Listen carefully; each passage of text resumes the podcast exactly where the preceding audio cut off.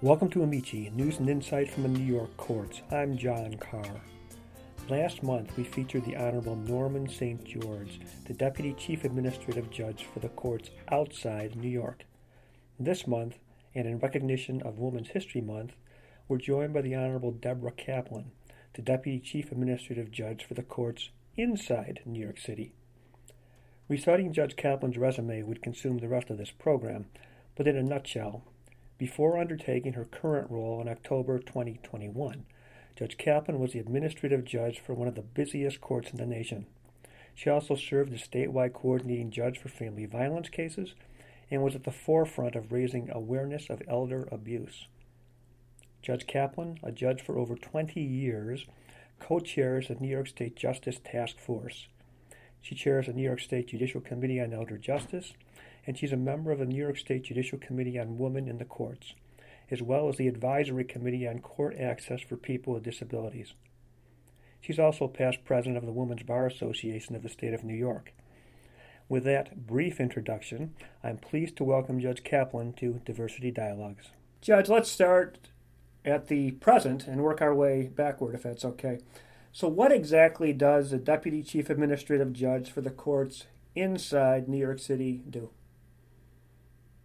Good afternoon. Thank you, John, for inviting me to another conversation with you. I, am sure we'll have an enjoyable afternoon together. I think um, so. I, well, I've now been Deputy Chief Administrative Judge for four months, so I, I think I can give you an answer to this. Um, I have oversight of all of the New York City courts in all five boroughs, which includes Supreme Court, both the civil and the criminal term, Civil Court, Housing Court, Criminal Court, Family Court, and Surrogates Courts. And many of these courts are some of actually the largest and most active courts in the country. But really, John, I think that just begs the question, doesn't it? What does having oversight actually mean? So if I were to tell you everything that I do or am responsible for, there wouldn't really be any time left in our conversation. So I'm just going to try to give you a brief overview of some of what I'm tasked and honored to do. That sounds so great. I do, great. So I deal with human resource issues. Um, PARs, that's people that we're seeking to hire. I sit on interview panels or approve interview panels. I do promotions, reclassifications, alternative work schedules. I deal with all the disciplinary issues for New York City. I'm responsible for case management and operations in every single court. right now, we're very focused on increasing our trial capacity and increasing overall in person proceedings but we are making sure the courts are moving forward as we return and expand to greater in person proceedings while recognizing there really still is a, a solid place for virtual proceedings as appropriate. Um, I'm responsible for judicial assignments and I'm responsible for our, our new initiatives in New York City. So I'll give you an example. Right now, we are laser focused on our New York City gun case initiative which seeks to expedite the processing to final disposition of gun cases. And that plan actually began before I became Deputy Chief Administrative Judge in August 16th of 2021. But now we're refining our procedures and are implementing a plan for all New York City felony gun cases. Um, in particular, the new plan has uh, enhanced not only hearing but our trial capacity. It outlines expectations for the other stakeholders in the New York City criminal justice system. Um, some of the other things I do on a daily basis facilities issues. If the roof leaks in the courthouse where you are, John, you call me. I have to address it. Technology review. I liaise with and meet with bar associations, affinity groups, employee groups, county, city, and state agencies. Um, I can, I've convened and I run several citywide advisory committees on the Child Victims Act, on medical malpractice cases, torts, matrimonial and guardianship, and one that's very dear to me on hospital hearings, critically important area where people's constitutional rights uh, are also at stake who are uh, housed in a hospital setting and uh, are being asked to take medication or, or being told they have to stay. Special masters and other ADR programs. So, uh, you know, that's just a few of the things that we do. In light of the report by Jeh Johnson that showed that we have a long way to go to reaching equity and equality in the court system, what specific challenges does that present to you as a DCAJ for the courts inside of New York City? Well, thank you, John, for, for asking me about that because I, am very pleased to uh, talk to you about that. You know, The most important challenge right now to our courts actually was that report from Special Advisor Secretary Jeh Johnson on equal justice in the New York State courts. But I, I actually think the report reaffirmed what we already knew that racism and bias remain a disturbing, pernicious, shameful presence in the court system.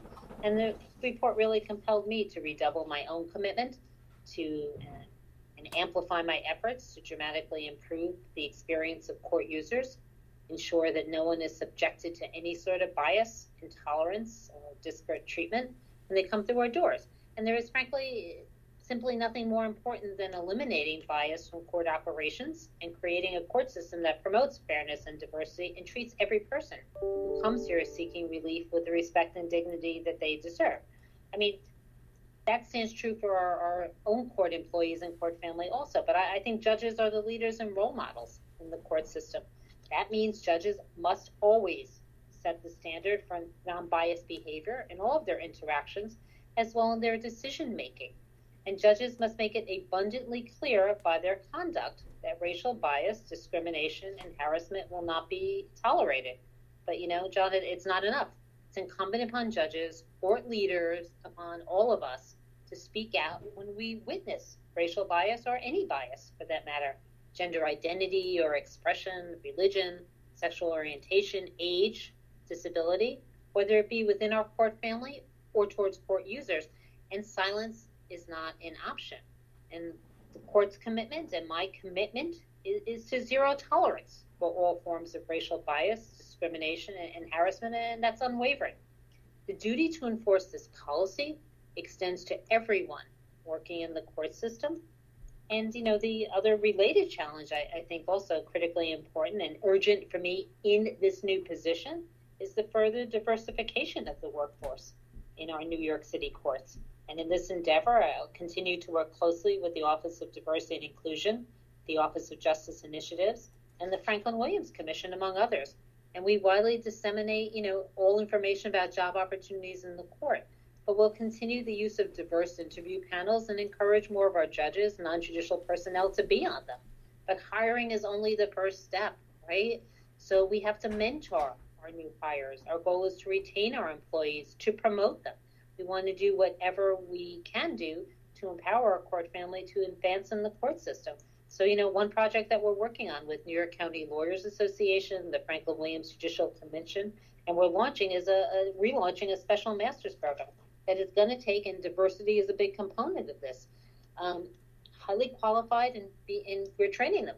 Volunteer attorneys, many, many of color, to be assigned to specific judges to learn how to be a special master, to get a real view of what it's like to work in the court system, and hopefully to put them on the path if they'd like to uh, consider being a judge or, or, coming to work here. But that's just one program of many that we're working on. So uh, thank you for asking me that question, John. I want to follow up on one thing you said, and, and, maybe we could expand on that a little bit. Hospital hearings. What, what are you seeing in that, and, and what are you seeing with that in the in the era of COVID? So before uh, I got became the deputy chief administrative judge, I sat on a committee that had been convened by the former Judge George Silver.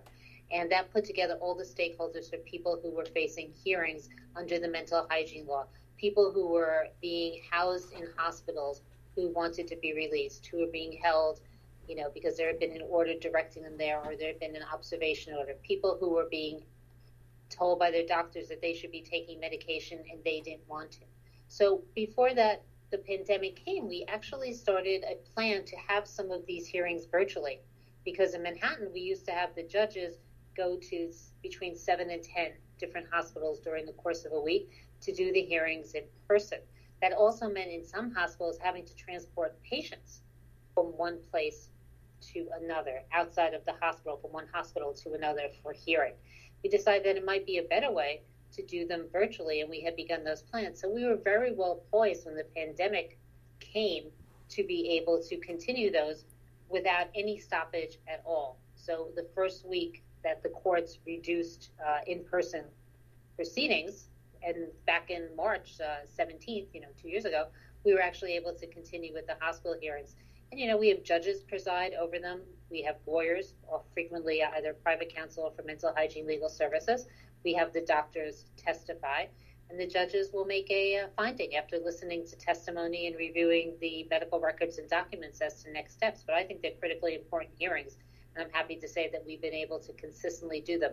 Our model was then adopted by the other four counties in New York City and then outside of New York City critically important is uh, certainly a, an appropriate way to put it. I mean, they're literally literally critically important, but also critically important are the the uh, the gun cases. And I know I know you're uh, heavily involved in that. But what what are some of the other major challenges confronting the courts in New York City right now as we speak?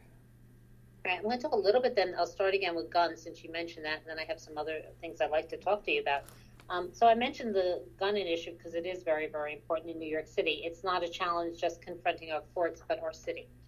And uh, our new mayor, Mayor Adams, has pointed out that just in the first month of 2022, that was among the most violent in recent memory, largely attributable to gun violence, which is frankly an epidemic and a public health crisis.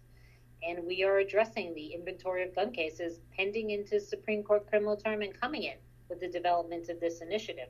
So we've come up with this comprehensive uh, plan. We've established something new, which is for called uh, Superior Court Information um, waiver parts in all five boroughs. They're going into effect this week, and that will allow cases to be adjourned directly from the criminal court, where the top count is after arraignment, criminal possession of a weapon in the second degree, and it'll be transferred for the uh, what we call the 180 or grand jury action day directly into Supreme Court, which is something new. At that point, we expect the district attorneys to be able to have reviewed their case and, as appropriate, make a uh, well reasoned offer to the defendant and share discovery, share some discovery information about the case. Then the defense, you know, counsel will have uh, an opportunity to speak with their client, take a, an adjournment to discuss it with their client, you know, put it over for perhaps a couple of weeks, and see if there's a way that you can work out a resolution pre indictment. That gives you an opportunity to end the case earlier and to have uh, more flexibility in resolution. During that adjournment, the defense counsel, or you know, defendant through defense counsel, may wish to present certain information to the district attorney to get a fuller picture from their view to come up with a resolution of the case that is fair. But if the case is then uh, there's no disposition, it's on for grand jury action. If an indictment is returned by a grand jury, it'll be arraigned in that part, and will be kept until resolution with one of our designated gun court judges. So in each county, the administrative judges have selected a team of their own judges who are going to be exclusively handling gun cases so that we have the most attention on it, that the processing is thoughtful, and that there is responsibility. And, you know, we have a uh, sort of solid plan in place, I believe, and, and an expedited schedule to bring these cases to resolution. But then that puts the burden on both sides to be able to be ready to do what they need to do to move forward. We're also further down in the process going to have another substantive conference with the district attorney and the defense counsel defendant be able to see if there's a way before the hearing, because many of these cases have suppression hearings, to resolve the case. And if there's not, the hearing will go forward. And if there is no resolution after the hearing, there'll be a pretty immediate trial. So we are very, very laser focused. We have put resources into these parts. We have put, you know, excellent judges into them, and we're going to be handling. But uh, you know, in addition to the gun issue, John, I'd like to talk about family court for a few minutes, if I could. Please do. So, um, I don't think we can ignore the scrutiny in which our family court has been under in New York City. And I want to say it's very true that family court faced great challenges during the pandemic. But I want to say that we have an incredibly dedicated and talented group of judges and non judicial staff who choose to work in the family court. And we also have an incredibly dynamic new administrative judge, Anne Marie Jolly, who is visionary. And I have no doubt that under her leadership, our family court will now flourish. Um, I am, think you're well aware that there's an extremely large number of cases pending in the New York City Family Court, where some of really uh, the most critically important matters are resolved, dealing with families, dealing with children. And I say this from the perspective of someone who also spent a lot of years as a matrimonial judge in Supreme Court dealing with similar issues. But we also have to recognize that many of our family court users are unrepresented, that they're poor, that they're people of color. And our mission is to ensure the same high level of justice for every single court user in every single court. And I mean that when I say it's a family court. So we're investing a great deal of resources now and time into, into family court and are committed to working with our greater group of stakeholders, our partners, to continue to improve access to justice. And I'll, I'll just share some of that with you because I'm really I'm excited about family court. I think at the end of the day, we will be the court that others look at in New York, say how a family court should really run and function. So, if I may. Absolutely, please do. So, specifically, we, we're hiring 12 very experienced special referees, and they will be assigned to the family court to address the backlog there. So, they will be with us in April. They will immediately start doing trials, handling hearings. We are hiring a large group of new support magistrates dealing with support matters assigned to the custody court in the next few months, and support staff for these folks. And our plan will allow us to move closer, to move up the dates of so many family court matters that were scheduled during the pandemic with much longer than acceptable dates. So that's the first immediate good thing is that we're getting people back into the family court. We're moving their cases closer in time so their issues can be addressed. Um, updated technology is coming to family court. You know, I'm having a conversation with you using Teams, which is our Microsoft platform but we're expanding that in family court to allow breakout rooms so that lawyers and counsel can have private conversations with each other with the court. And if we're doing our ADR in family court, well, then the mediator, the neutral, the expert can go back and forth to two different sides and have two different conversations with some privacy and then join everyone together. We're improving our digital signage, which exists in family court, but we're improving it and expanding it.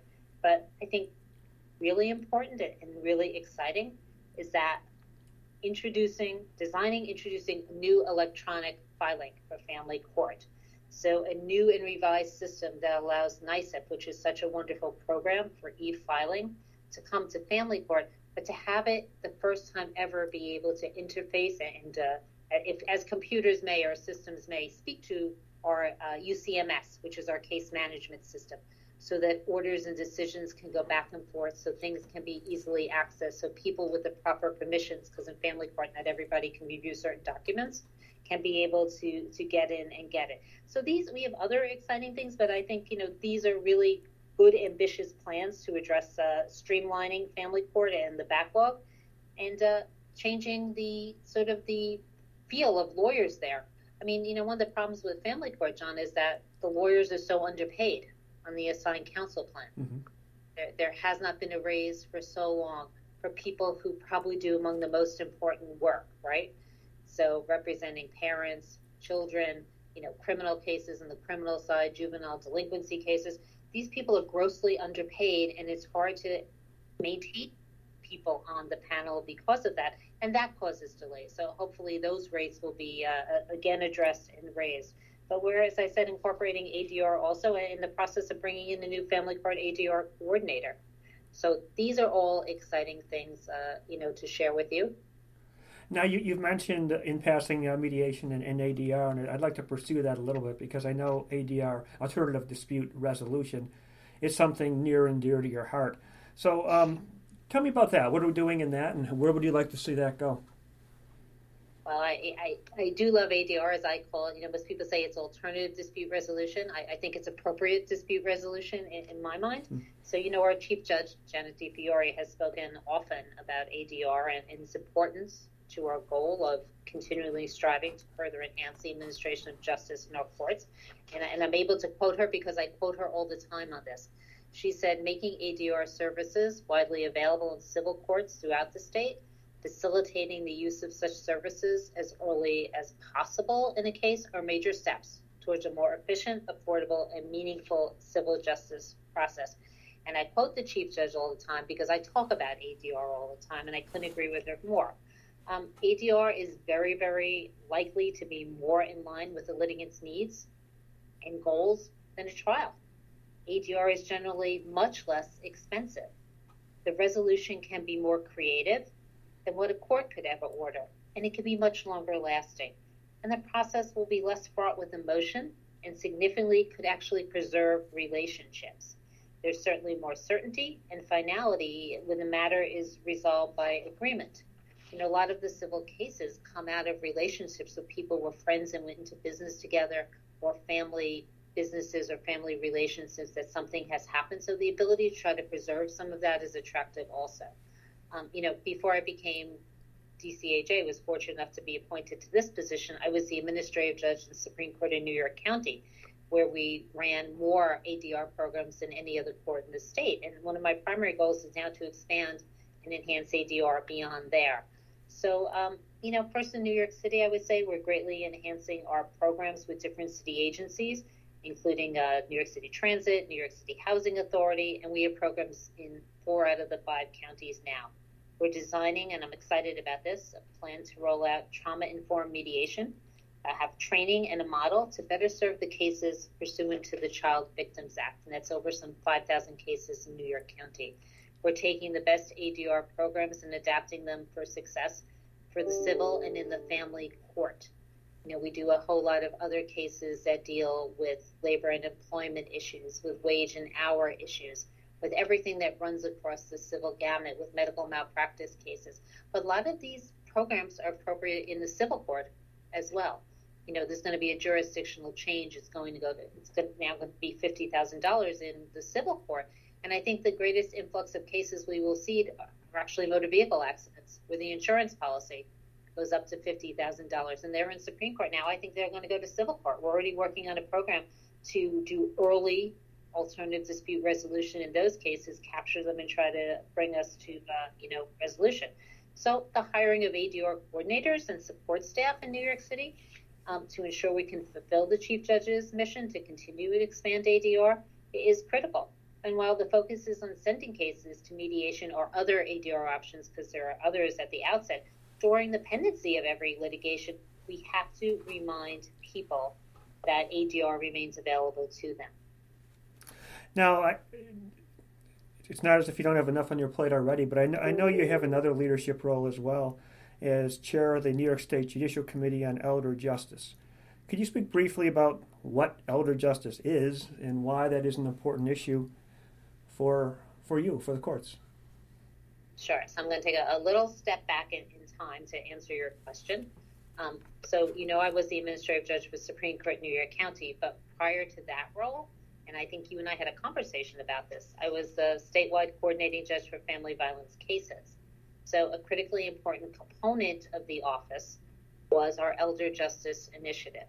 And I was charged with developing programs and protocols and procedures to improve how the court system addresses the growing number of cases involving the state's older population, including allegations of elder abuse both in the civil and the criminal context, because it, it cuts so widely across the, the board. I mean, you can have domestic violence, you could have elder abuse that is physical, or you can have elder abuse that is emotional. You could have guardianship issues. You could have fraud cases. You could actually have physical abuse. I mean, it goes completely across the context. But when I was first appointed to the statewide position, I wanted to learn as much about this as possible. So uh, I and my staff, which was my principal law clerk Joan Levinson, who's still very involved in all of this, met with nearly 250 different stakeholders, including the NYPD Chief of Domestic Violence, the Deputy Commissioner for Collaborative Policing, all of the Department for Aging officials, state and, and city, the leadership, Adult Protective Services, prosecutors from DA's offices, and also from the Attorney General's office who handle elder abuse matters, representatives from a number of legal services agencies who handle uh, elder law issues. People from JASA, the Weinberg Center for Elder Justice, Live On New York, Brookdale Center for Healthy Aging, Lifespan in Rochester, the New York City Elder Abuse Center. But then we talked to medical professionals who work in this field, the Department of Financial Services for the state, and clinical law professors, not only to educate on these issues, you know, but to the people representation who deal with it every day, who see the people who are involved. And after talking to this really broad and dedicated group of professionals, I formed an interdisciplinary elder justice working group, which then, pursuant to an order by our Chief Administrative Judge uh, Marks, became a standing committee of the courts. And you know, there aren't that many standing committee of the courts, so I think that underscores the importance here. And, and that action, you know, really says a lot to people in the community. And I will say that we always had support for this project from Chief Judge DiFiore, who actually reached out to me before she became the Chief Judge to talk about this when she was the Westchester DA because she had heard about our elder justice work. So even after uh, I became an administrative judge, I remained and then stay chair of the New York State Judicial Committee on Elder Justice. As I said, Joan is a counsel to that committee, and I'm dedicated to addressing those issues. So extensive training has been done across New York State and, and beyond. We've done some national training on issues involving elder abuse and financial exploitation. And as chair, I've also tried to raise awareness of the particular challenges that older adults face the most when they come to court, when they come seeking resolution of an issue, and what we can do to help uh, assist vulnerable older uh, court users. We created an elder justice bench card, which provides information about elder abuse and relevant laws pertaining to older adults, contains suggestions to judges and court staff how to ensure that folks are able to participate in proceedings to the fullest extent possible. And you know what? Those suggestions are really applicable to anyone who comes to the court, not just older persons. But I'm not going to go through all of them, but I'll just uh, tell you some things is that making sure that we have forms in a larger font so people can read it, making sure that we have the magnifiers, the guides to enlarge the font, diminishing background noise and glare, having assistive living, excuse me, listening devices when needed, and remembering to offer somebody a break and sufficient time for a litigant or witness to process information and respond to questions. I mean, honestly, just because someone takes a little bit longer to respond to your question doesn't mean that they don't understand what you're saying to them. And in fact, they understand very clearly. It just might take a little bit longer to get the answer out. So people need to learn some patience and, and to create a more accessible and less intimidating uh, courtroom environment for older adults. So, John, we designed the first elder friendly courtroom in New York State for the court system, and that was at 60 Center Street. And it was modified to have a brand new sound system and features with advanced ADA hearing components. And we brought in people who were hearing impaired in society in New York to listen, to go in to try all of the things out, to sit in different parts of the room, to sit as where the judge would sit, or where the witness would sit, or where the lawyers would be, or the jurors. We took off the sharp corners on conference tables and railings. Um, the floors were sanded down to remove glare, and the blinds changed. Um, an ADA height compliant monitor was installed outside the courtroom, so when people come in, they could find out about what they're going to see when they go inside. So, the example of the role of, of each party in, in the court system what does the judge do? Who's the part clerk here? What does she or he do? What's the court officer? It talks about the information for requesting an ADA accommodation. Tells you where the nearest accessible bathroom is. Something you know I think everybody would want to know. Um, so all of those different things about elder justice, but I, I just want to say I'm also honored to co-chair with the Honorable Carmen Beauchamp Ciparick, the New York State Justice Task Force, sit on the Women in the Courts Committee and the New York State Advisory Committee on uh, Court Access for People with Disabilities. So uh, I'm really lucky to be involved in all of these different uh, committees and we're lucky to have you doing that. Now, since it is Women's History Month, I'd like to discuss women in management. Do you think women in top management roles have a different challenge? Yes, I do. I mean, despite the fact that there are many strong women leaders, and we actually have a, a number of strong women leaders in the court system, bias against women in leadership roles still exists. And for example, there was a recent study, I read about this stuff all the time, the Economic Journal, which says that, uh, quote, there's a likability bias when it comes to women. And, and what that means is that if a woman is not perceived as, you know, quote, likable, no matter how strong her leadership skills are, employees will demonstrate less cooperation, less effort for her efforts.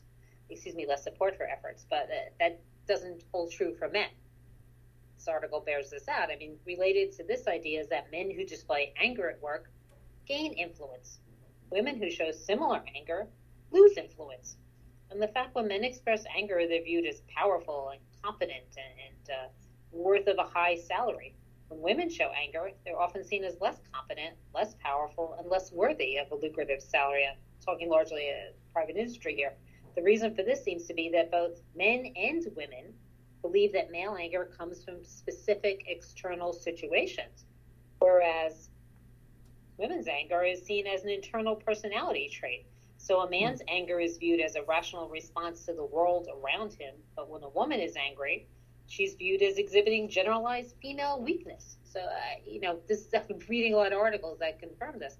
So I witnessed that, John. You know, years ago, I started as a young lawyer appearing, uh, you know, in criminal court. I started as a public defender and appearing before many uh, older male judges. And uh, you could see that female attorney advocating for her client or expressing outrage uh, at the way her client was being treated. I've heard judges call other lawyers hysterical or strident. But a male attorney who might be demonstrating a similar advocacy for their client was, wow, look at that zealous advocate. How hard he's fighting for his client. So I, I, I am hoping and I know that we are moving away from these gender based views, but uh, still we have more to do and it'll take more time. And as you know, one author states, society needs to find a way to legitimize rather than demonize uh, women's anger. So, um, you know, I, I, would tell you I read an interesting report, McKinsey, on the COVID 19 pandemic, and it said that women are more burned out than men, given the added stress uh, and exhaustion. But at the same time, women are rising to the moment and actually are stronger leaders and taking on extra work that comes with this and they're doing more than men to advance diversity, equity, and inclusion. So, uh, you know, the article further tells us that women are better than men, providing emotional support to our employees, checking in on the well being of our employees, helping them navigate work life challenges, and taking action to prevent or manage employee um, burnout. I mean, during the pandemic, I was at the courthouse every single day throughout. I was in the courthouse. I, I left to go home at night, but I was there the very next day. But I really thought it was critical that I be on the ground at all times, addressing whatever the challenges of the work workday were. And uh, as you could imagine, no no limit on the number of challenges. But I wanted to be there. I wanted to physically be there to provide support to judges, to non-judicial staff, and for them to know I was available, that I was there for them and with them, and to show my appreciation which you know I think is critically important. Take the time at the end of the day to say thank you. Remember that you know people have a lot going on in their lives, and be considerate and thoughtful of that also. We started with the present. Let's go back to your college years. What did you study at SUNY Albany, uh, where you received you both your uh, BA and, and a BS? Is that right? Yeah, that, that is correct. I have a, a BA in English and a BS in English education. I minored in American uh, social history and uh, I, I, love that. I love being an English major, and I, and I loved being involved in student teaching. Was, you, was it your intention at that point to become a lawyer? Uh, absolutely not. I, it wasn't even a, a thought, actually, in, in all honesty, in my mind. I thought I wanted to be one or two things or a combination of both. I thought I wanted to be a writer. I wanted to write, and I wanted to teach. I wanted to teach in high school. And the reason I got really thought that law school was the right path for me because I did my student teaching, you know, in a in a community outside of Albany that was impoverished and uh, you know had a uh, lot going on. Let's just say that. And what would happen is that when someone in a child in a student's family was arrested, or the student was arrested and, and alleged to have committed a crime, or a family member had been sued or someone had you know tried to collect from them because they had not been able to pay a bill or to to evict them from their home they wouldn't actually understand what was happening. It was very difficult and the legal process is a frightening thing if you don't understand it right? So they would come to to the high school and they would speak to the teacher. They would ask to speak to the teacher to explain to them what was going on to look at the document and while you couldn't give legal, legal advice obviously you could look at it and see that, you know, try to explain what the words meant to explain the process as best. And at that point, John, I said to myself, you know what? People need someone to stand up for them when they are in a situation where they are, you know, and for me, it was a defendant in a criminal case.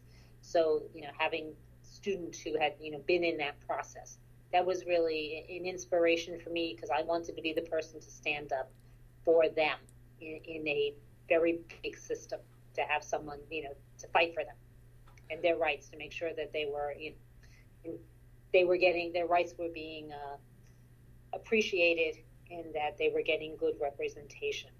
So that that's what actually drew me to the legal system, and I became a public defender when I graduated law school and and of course you did that with the uh, the Legal Aid Society. Now, is there is there something that you witnessed or saw or experienced as a, as an attorney with legal aid that sparked your future interest in family violence, domestic violence, elder abuse? You know, John, at, Legal Aid, I saw victims of domestic violence as well as perpetrators of domestic violence, and it was certainly troubling. And there's a, a myriad of reasons why victims do not leave an abusive relationship and many justified fears that I cannot allay. So, you know, victors, victims don't leave or survivors fear for their safety. They're pressured by their culture or by their family members to stay with an abusive partner. Sometimes they have children who they could not leave with or they can't leave behind. People fear deportation. Or sometimes somebody feels ashamed or guilty and they hope the abuser would change their ways. And lots of times they love the abuser. So uh, I, I, represented a woman who was charged with incredibly serious crime in, in a matter where she was charged with uh, the co-defendant was her longtime partner. And I realized because she couldn't even speak to me when he was present that he had been abusing her for so long. And I, I did a, a, lot of you know investigation and work about this case. And I will say that I, I was lucky enough to uh, get off the wheel, assigned to a very good judge, who then turned out to you know to be on the Court of Appeals, who was Ted Jones. Mm-hmm. So that is who I handled this case for two years before and tried the case and, and successfully uh, went forward with the battered women's uh, defense. So I learned a lot about it. And, uh, you know, ultimately my client who had been battered got in, you know, facing life imprisonment got a very, very uh, good result. But, you know, domestic violence remains pervasive in society. I, I think you may know this, but I'll say it because you know people always say, "Why do you give the numbers?" Because the numbers count, and the numbers are people. So one in four women and one in seven men will experience severe domestic violence by an intimate partner in their lifetime. CDC tells us that. One in 10 women in the U.S. will be raped by an intimate partner in their lifetime. 17% of women and 8% of men will experience sexual violence other than rape by an intimate partner in their lifetime. But also, in tying this, you know, back to, to guns, John, it's essential to know that the presence of a gun in a domestic violence situation increases the chance of homicide by 500%. 500. And more than half of all the women who are killed in the U.S. are killed by an intimate partner with a gun. So, you know, just to give you a snapshot, between 2001 and 12, more women were murdered by an intimate partner with a gun than the number of U.S. troops killed in the wars of Iraq and Afghanistan combined. So, you know, still a systemic problem that we need to pay attention to and work towards eradicating. That does put it into uh, uh, perspective. Now, you seem you seem to enjoy being a, a, trial attorney. You seem to enjoy being a trial judge. Why why did you get into administration? Well, I, I, think that you know, in many ways, administration found me, John. I mean, I love to problem solve. I love being a judge, but I, I always have this urge to try to figure out a way to make things better, to make them run better, to have a, a better outcome. And I've worked at all of these things, but I've been given excellent opportunities. I'm someone who likes to, to join a committee and to work on a committee, to think with other people, to collaborate, have conversations. So I've been and worked on a lot of different committees since I've been a lawyer while I've been on the bench. But I've also had the honor and the privilege to work for some wonderful judges who were administrative judges. You know, I worked for Judge Juanita Bing Newton when she was the administrative judge in the Supreme Court in New York County criminal term. That was my first job within the court system. And I was grateful that she took me with her when she became our first deputy chief administrative judge for access to justice issues, a position now held so well by uh, DCAJ Mendelson. And, and then I was fortunate enough to work for another DCAJ, which is Joseph Traficanti because he saw my work and he asked me to work with him on implementation of, of drug courts statewide. So I got to be the first counsel for drug courts statewide and work on policy and travel throughout the state, dealing with that and you know setting up courts, uh, certainly in New York City and Long Island and beyond. So I, I've had expanding roles, and I, I've taken the opportunity when it's been offered to me. But I think it's also a matter of working very hard, being thoughtful, and, and not afraid to you know advance ideas and thoughts and observations. So, what is a typical day, assuming there is such a thing in your life? well, you know, typical workday is I, am here by eight o'clock. I, I like to I try to hit the ground running, and uh, you know, one thing I do is a lot of meetings. You know, that that's the joy of teams. You can actually have a meeting and actually see the person. Uh, but on Mondays and Fridays, I regularly schedule meetings with all of our administrative judges in Supreme Court, civil term, criminal term, our three city-wide courts our other AJs, um, you know, Nancy Barry and Justin Barry, who head up our two largest divisions in the court system at, down at OCA. And on Wednesday, I have a larger group. That's our uh, all of our DCAJs, our division heads throughout the court system, the Office of Diversity and Inclusion, our security personnel, Chief uh, Magliano, our problem-solving courts, our closure program, e-filing, counsel's office, HR, budget and technology and our statewide coordinating judge for matrimonial cases. It's important we have that one big meeting every week so we can find out what's going on in the court system, so we can talk about ideas, so we can share, so that everyone can take it back to their offices and their courts and do that. Um, I, I, randomly picked a day last week, so I'll tell you what I did, what my schedule was. Is I met with all of the uh, administrative judges in the Supreme Court criminal term about the gun initiative, and those meetings happen sometimes daily, but there's set meetings twice a week. I've had several meetings uh, regarding the production of prisoners that day, including with the New York City agency heads that are responsible for that. Uh, had a meeting regarding a facility issue in the Bronx, where there's a you know a number of uh, things going on. I met with one of my Supreme Court civil term administrative judges and one of her judges regarding issues surrounding the Child Victims Act. I then met with the Brooklyn Bar president and other Brooklyn Bar members about a program that they want me to do to work on with uh, participate in for their membership. I then took a break and I gave re- welcoming remarks to judges participating in matrimonial mediation training. I then had a lunchtime meeting with all of the New York City civil court judges from all five boroughs and their wonderful uh, administrative judge, Carolyn Walker Diallo. And then I had multiple meetings regarding different issues on family court. At the end of the day, I, I sat on an interview panel, interviewing people for a chief clerk position, you know, with others. And in my spare time, John, I'm always writing drafts of decisions because I'm still a working judge and reading and editing decisions that are prepared for me by my law clerks, writing memos, reviewing disciplinary actions. That, that was one typical day I pulled out to uh, share with you. You mentioned uh, spare time. I'm surprised you have any. It doesn't sound like you've got much.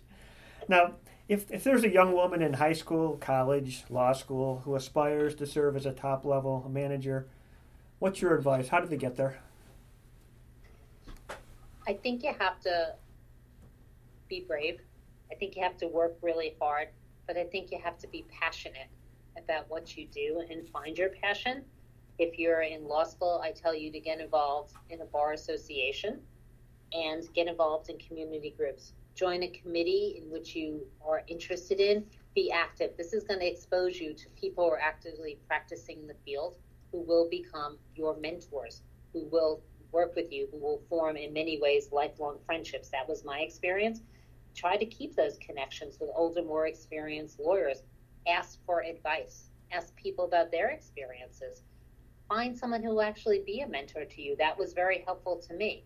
But if you're going to find someone to mentor you, you're responsible to be a mentor for someone else. You know, here's the way I live my life. Every step you take forward, I feel you have an obligation to, to reach back, pull up some other people to where you are, and then you've got to push them forward. And I have been very lucky, John, because I, I've had, you know, many mentors, but I've had three wonderful mentors who have always done that for me. And those so, are? Well, I'll start, of course, first with Judge Juanita Bing Newton. And then I would say, uh, course, Judge Betty Weinberg Ellerin, and of course, Judge Angela Mazzarelli, you know, among others. But if, if here are three, if you're asking me that I just want to name, I would always start with those three. They've been wonderful mentors to me as, a, you know, a new lawyer and coming through the system as a new judge.